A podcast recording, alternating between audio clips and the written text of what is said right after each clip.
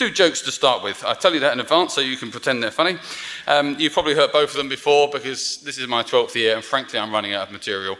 But uh, we'll uh, just pretend that you've not. If you're new, you haven't heard them, so you can go, oh, everyone else can go, really? Anyway, so two jokes. Um, there was a ship that was sinking, and, uh, and the captain, in his panic, declared at the top of his voice, Is there anyone here who knows how to pray? There was a deathly hush. And, uh, and a priest put his hand up rather sort of spiritually confidently and said, uh, I know how to pray, thinking he was going to save everyone. And the captain said, That's a relief. We're one life jacket short. that bodes well.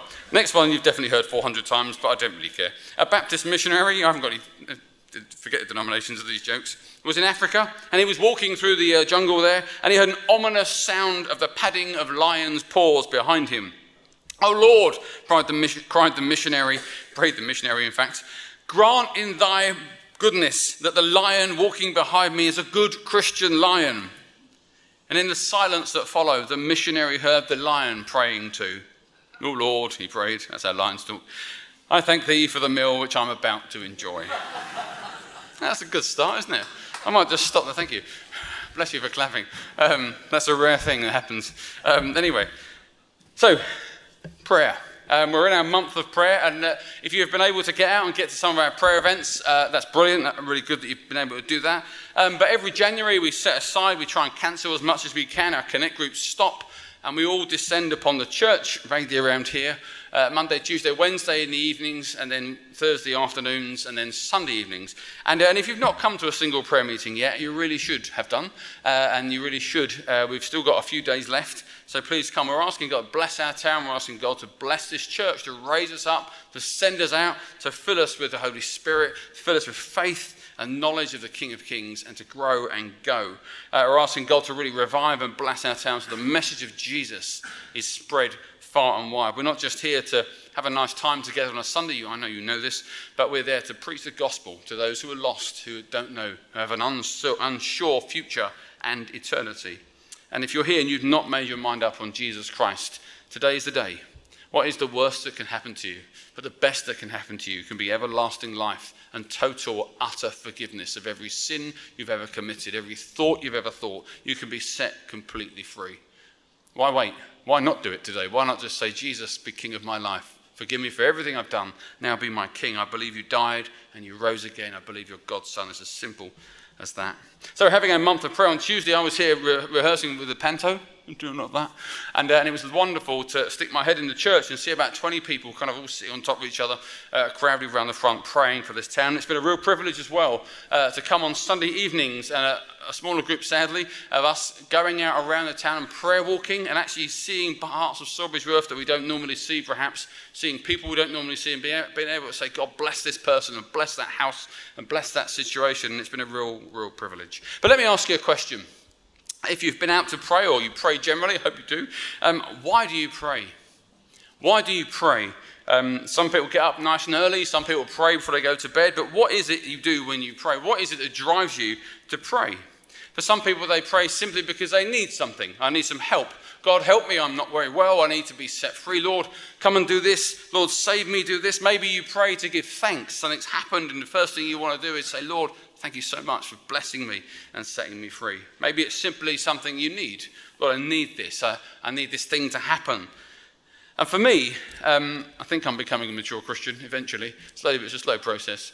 But as I get older in the faith, and it's been 30 years now, which is quite a scary thought, um, but of 30 years of being a Christian, whilst I still pray those things, I pray for help, I pray for what I need, I pray to give thanks, I find that my prayers are more becoming actually an invitation to God.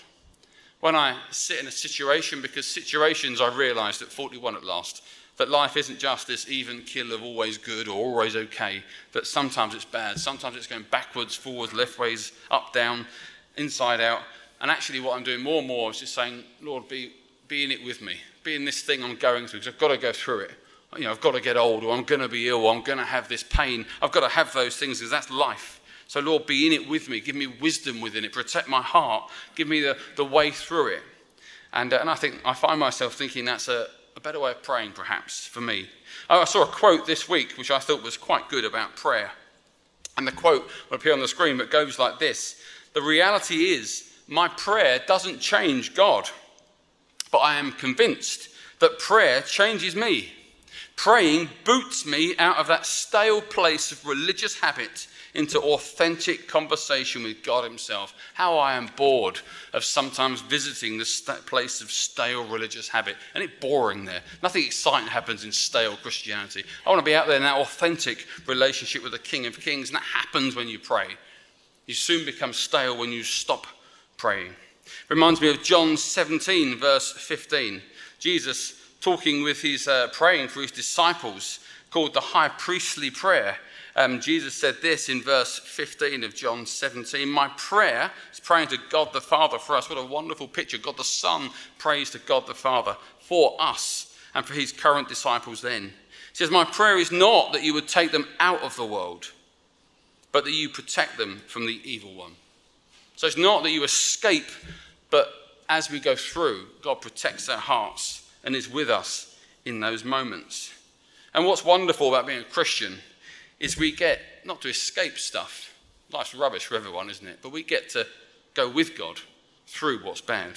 There's a guy that came to this church when I first came, when we first came, and uh, I've forgotten his name, but he did an evening service talk. And I remember him telling this story of when he was a very small child, and there were some bullies um, at a bridge just outside their village on the way to the shop. And every time he had to go to the shop, he'd pass his pack of kids and he was terrified of them. And he said to his dad, Can you go and sort them out for me? And the dad said, No way. He said, Can you go to the shop for me? And he said, No. You get your shoes on and you go now. And he made his son go, and his son was terrified. He thought, What's going to happen? I'm going to get beaten up or something. And as he walked towards this group of bullies, the most amazing thing happened. They all parted as he got towards them. He walked straight through and he thought, What on earth's happening?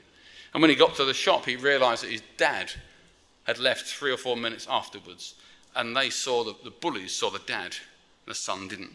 What a kind of an illustration of life for the Christian. Sometimes I don't see God. Sometimes I often wonder if He's there in the pain that I'm going through. But He's always with us. Our pain sees Him, the darkness sees Him, and the darkness flees. And we get to go with God through our pains. And I find myself praying more and more in that way. So we're going to look at Psalm 46 um, under the sort of heading of prayer and praying this morning. And, uh, and if you've, uh, Megan read it for us, which is very nice of her, and uh, you'll be familiar with that Psalms. Um, you, uh, often at Remembrance Sunday, we read it, it's inspired a song, isn't it? God is our strength and refuge and ever present help in times of trouble. You'll be familiar with this psalm. Uh, it's a song, a song uh, in the book of Psalms that celebrates Zion, a city where God is. It celebrates this city, which is Jerusalem, where God is and where God will bless the world from. This is all about how God's going to be in one place and He's going to bless the world from Zion, from Mount Zion in Israel. Psalm, this psalm has uh, two, two sections to it, two halves. Verses 1 to 7 are really telling us that God is a mighty fortress. And in verses 8 to 11 are telling us that that same God who is our fortress and, fortress and our strength, will be exalted among the nations. And actually, as Christians, that's what we know will happen. We look at our godless world and we think, God's never going to be king of that country or that country. Yes, he will.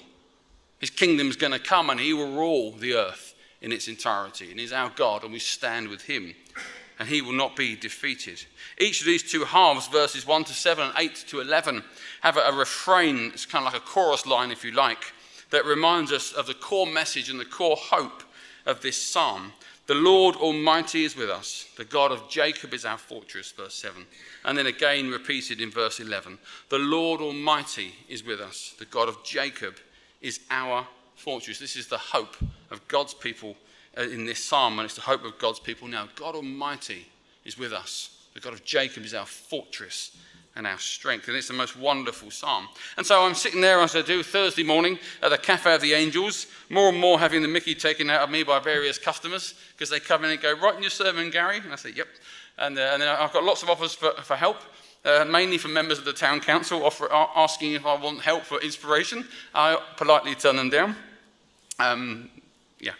So I was sitting there and I was looking at this psalm and I found myself wondering, Lord, what do you want me to say? And that's always my first question. Lord, what's the message for Sunday morning? What do you want me to say at the front to everybody? And then something struck me about this psalm. which I thought was brilliant. May, I hope you agree. You may not. Um, but what I love about this psalm actually is when you look at it, it has two very different messages, two very different themes that run across this psalm.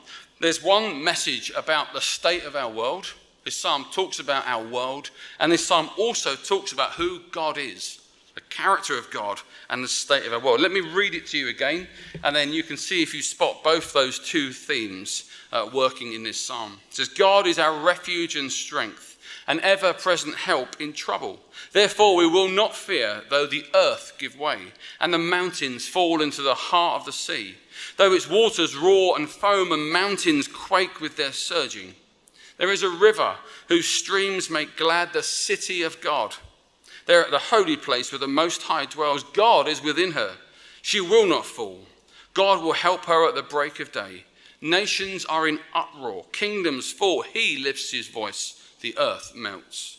The Lord Almighty is with us. The God of Jacob is our fortress. Come and see what the Lord has done, the desolations he has brought on the earth. He makes wars cease to the ends of the earth. He breaks the bow and shatters the spear. He burns the shields with fire. He says, Be still and know that I am God. I will be exalted among the nations. I will be exalted in all the earth. The Lord Almighty is with us. The God of Jacob is our fortress. And you can see those two themes uh, in that psalm, can't you? We've got this language of, of the earth tumbling and falling to pieces, and then you get the strength of God, the fortress and our strength. And actually, as I sat there, I thought to myself, I wonder what this psalm would feel like if I took out all the positive statements about God what would I be left with? What's the message about our world in this psalm? And this is what I was left with when I took out all the stuff about God. And you can see it behind me as well. Trouble. Therefore, we will fear. The earth gives way, the mountains move into the heart of the sea. Its waters roar, foam, and mountains tremble. The nations rage, and kingdoms totter. When you take God out of this psalm, he left with a very bleak description of the world that we all live in that it's broken, that it's fragile. And in this psalm, mountains, you should read nations, kingdoms, that they roar and they foam and they fall and they crash, and we see it, don't we? When you turn on the TV or go on social media or whatever you, however you get your news, every day there's another nation that seems fragile. There's another situation that's threatening to kill us all, wipe us all off the face of the earth. Be it uh, the fears around climate change or the, or the virus that seems to be spreading across the globe. The doomsday clock, which is the, the, the clock, where they keep it, but they've got this clock, and then when it hits, strikes 12, uh, you know, it's not a hickory dickory dock moment, we'll all die, just to cheer you up. And, uh, and so they keep moving the hand every time something happens a bit closer to 12. I think they're just trying to raise my anxiety levels. It's not very helpful, really. And so at the moment, the uh, doomsday clock is now 100 seconds from 12. That doesn't mean you've got a minute and 40 seconds left to live. But it just gets closer and closer and closer. And everything that happens, they kind of factor that in. They work out how long we've got left. So the whole world seems fragile, doesn't it? There are fires, of course, in Australia. We think of Brexit, we think of impeachments. And then there's all the other news that we've stopped reporting because we're distracted by Trump and Brexit and everything else. And we've stopped thinking about Syria and places like that that still continue to be bombarded and treated badly. But this psalm, when you take God out of it, has a very sobering, depressing message that life is extremely fragile. Our world seems to be on the edge. And actually, the question people are asking is Is it possible to have any hope for the future? Can we save ourselves? Is there anything we can do to rescue it? Or is this just going to get worse and worse? Will the clock strike 12? Will it be me or my kids or my grandkids that get it? Which one of us is going to be the unlucky generation? And that's the question people are asking. But how Wonderful is the Bible, a timeless book that documents the beginning of time and the end of time. We have the whole story in the palm of our hands every morning or every evening that you read your Bible. We have the whole story. And the answer to that question is can we have hope? The answer is yes. Not because the world's going to get any better. We believe as Christians this world will finally break one day and it will pass away and God will make everything new. But we believe about God is what changes it. And Psalm 46, when you take all the stuff about the world out, says the following words about the character and the nature of our God. He describes him as our refuge. He uses the word strength. He's present, not a future hope, a present help. He describes as our help. He's described as holy. Think of all that's unholy in our world, all the stuff that goes on the internet that we fear for our kids. God is holy. He's high, but He's most high. Lots of people set themselves up on thrones, don't they, in kingdoms. God is the most high God. He's described as a fortress, someone that we can run into and be safe. All of verse 9 describes God wonderfully. He makes wars cease to the ends of the earth. He breaks the bow and shatters the spear. He burns the shield with fire. He's called the God of hosts, hosts being the heavenly beings. So God isn't just higher than men and women who think they're kings and queens, He's higher even than the angelic beings in heaven. He is the most high God. And that psalm tells us our world is fragile, but our God is better.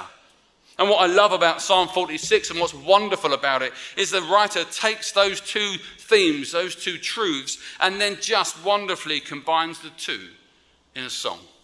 And I think it's just awesome. He interlaces the truths about God with the reality of our world. That psalm is able to sing about kingdoms that fall and uh, people attacking God's people and fear and brokenness, but not from a position of terror,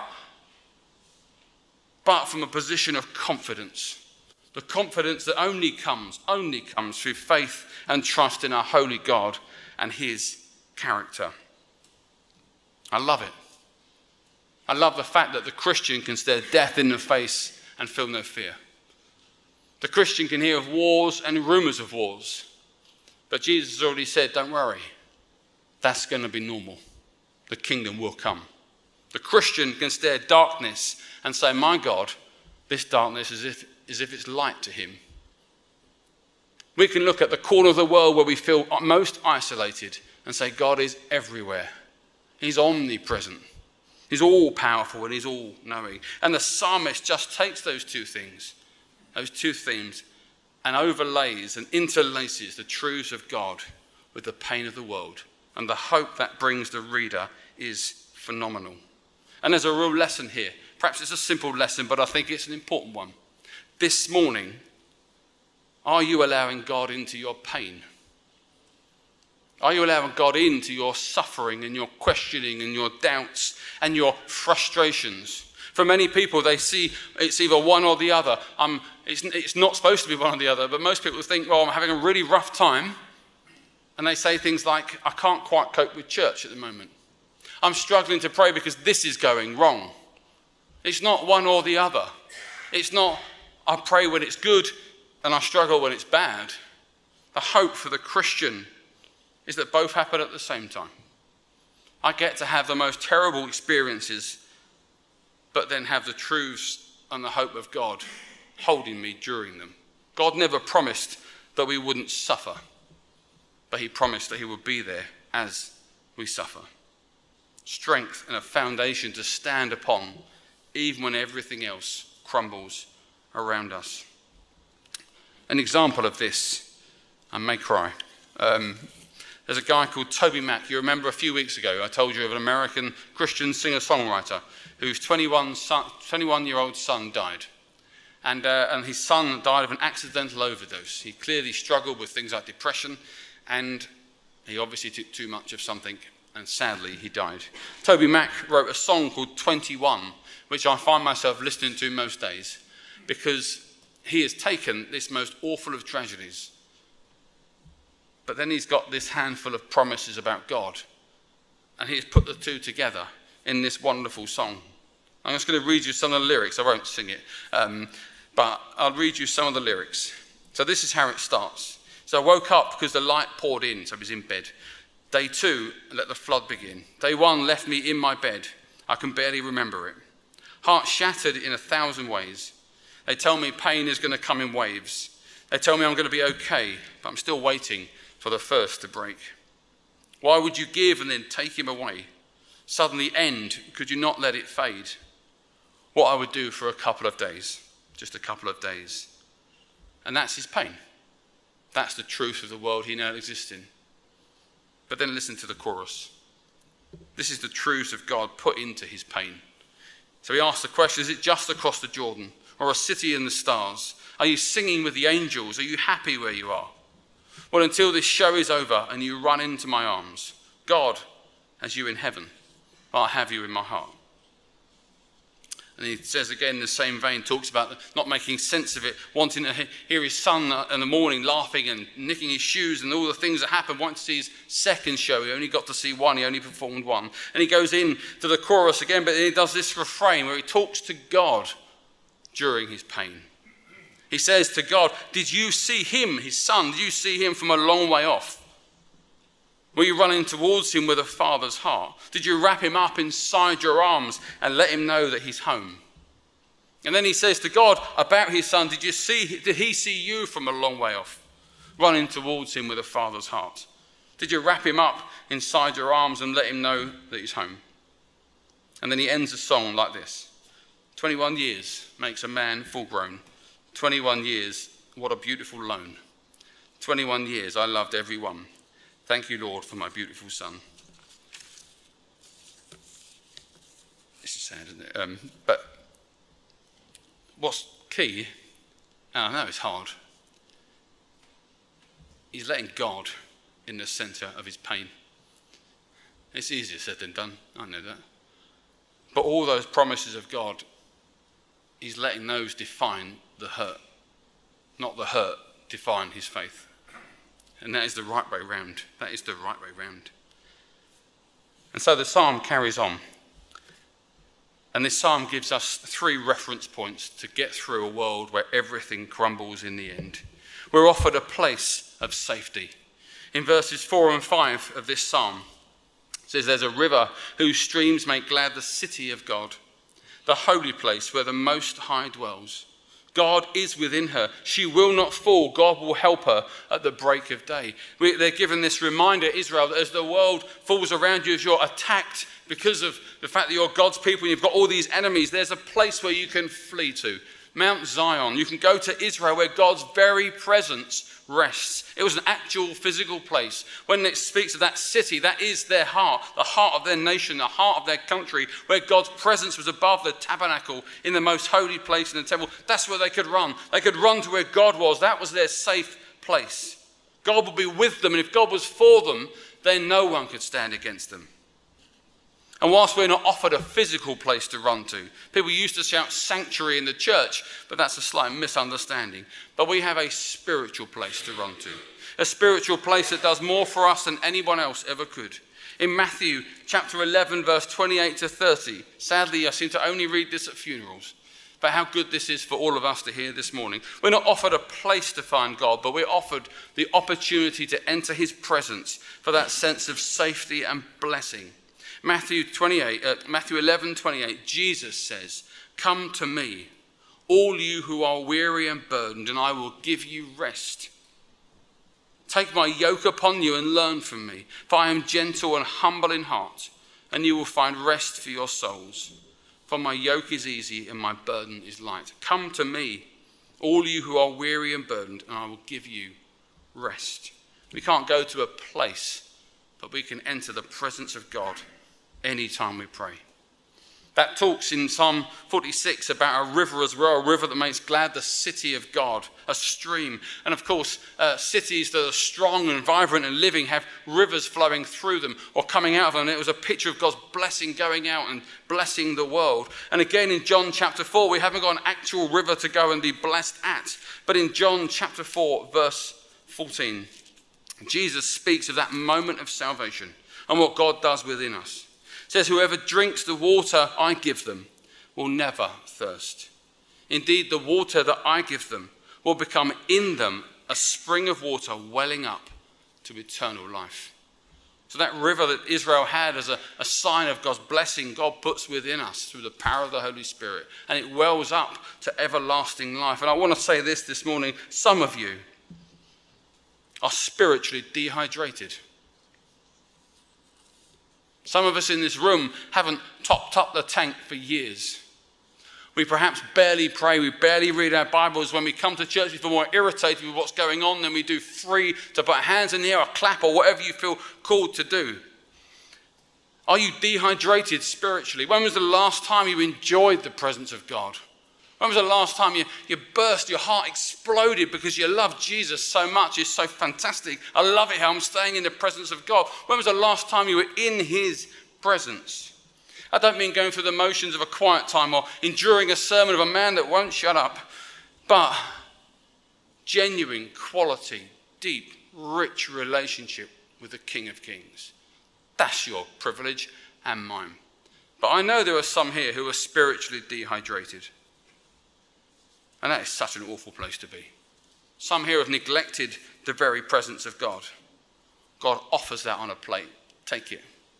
Get into his presence. Go to that place, that presence of God. The second thing, uh, the second reference point for going forward is hope. They're offered a future hope, aren't they? Verse 9 and 10 speaks of wars ceasing to the ends of the earth. He breaks the bow and shatters the spear. He burns the shields with fire. He says, Be still and know that I am God. I'll be exalted among the nations. I will be exalted in all the earth. And that hope was a future hope. They knew that one day God's kingdom was going to come through the Messiah. It was a messianic hope. This figure was going to come from God, and he was going to set the world free and bring God's kingdom to its full reality. It was a future hope for the future, that all was going to be well eventually. As Christians, our hope is still wrapped up in Jesus. In Revelation chapter 21, verses 1 to 7. I might cry again almost. Um, but we're told this this is our future hope. Still wrapped up in that same Messiah from Isaiah, from Psalm 46. John writes, Then I saw a new heaven and a new earth. For the first heaven and the first earth had passed away, and there was no longer any sea.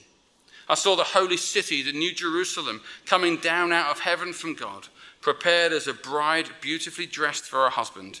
And I heard a loud voice from the throne saying, Look, God's dwelling place is now among the people, and he will dwell with them.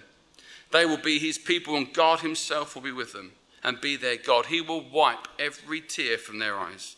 There will be no more death or mourning or crying or pain, for the old order of things has passed away. He who was seated on the throne said, I'm making everything new. And then he said, Write this down, for it is trustworthy and true. He said to me, It is done. I'm the Alpha and the Omega, the beginning and the end. To the thirsty, I will give water without cost from the spring of the water of life. To those who are victorious will inherit all this. I will be their God, and they will be my children. We're offered a hope for the future that no matter how much the world crumbles around us, God will win in the end. And finally, we're given an opportunity for the here and now. Verse 10 is probably my most favourite verse in the Bible. I say that, and next week it'll be just something different. There's quite a lot of them. He says, God says, Be still and know that I am God. And I love that verse. There's much debate as to who God's actually talking to. Is he talking to the nations that are rising up against God's people, as in, you lot, I'm going to win this? Or is he talking to his people and saying, Be quiet, be still, I'm going to win this? But either way, the message of that, that verse is that in a world that crumbles, where sin and darkness rage, God is able to say to us, Stop. Stop worrying. I'm the King of Kings, and I'm on your side. You're on my side, I should say. How brilliant is that? Reminds me of when Jesus calmed the storm. And actually, I've been told in Hebrew um, that actually that phrase, be still, isn't a quiet sort of slightly sort of Sawbridgeworth taken, you know, shh, be still. It's not that. It's more, stop it. Be still. I'm the king. It's like that. I think it's more like that. It's more a command to stop looking at what crumbles around you and start looking at who's on the throne. And maybe this morning you need that slightly sterner, clearer word from God that just says, enough of looking at what breaks. Start looking at what lasts and outlasts forever. An opportunity to trust the one who can be exalted even among the storms. And so there you have it. I'm done. Our world, almost, I've got one paragraph to read to you, but there we go. Um, our world and our situations, even our enemies, can suggest to us that they are the strongest, can't they? And life is full of mountains and nations that we seem unable to overcome. But what Psalm 46 tells us tells us of a God who can speak louder, who can shatter the sharpest weapon, and who will win in the end, whose peace will reign from Zion, and who invites us to be close to him, to stand with him as his children, as his people. What a privilege it is to be able to know and be known by our mighty God. That what we have, we can be secure when all around is fading and crumbling. This morning, is that how you feel? Do you feel strong in the Lord? Let's stand for a moment, just where we are. I want to pray. Because you may have come into this place, we may have come into this place thinking, I don't want to stand anymore. I've had enough of standing up. I just want to lay down and give up. I've had enough of trying to fight this thing, it won't go away. But you need to hear that command of God in verse 10 be still and know that I am God. There are people in this room that have gone through the most horrendous things and have come out the other side because they decided to let God be in their pain. And I want to pray for all of us, myself included, a simple prayer. And if you want to make it your own, just say Amen at the end. And then we'll sing our final song. Father God, we stand here. Lord, some in this room, Lord, their legs can barely hold them up.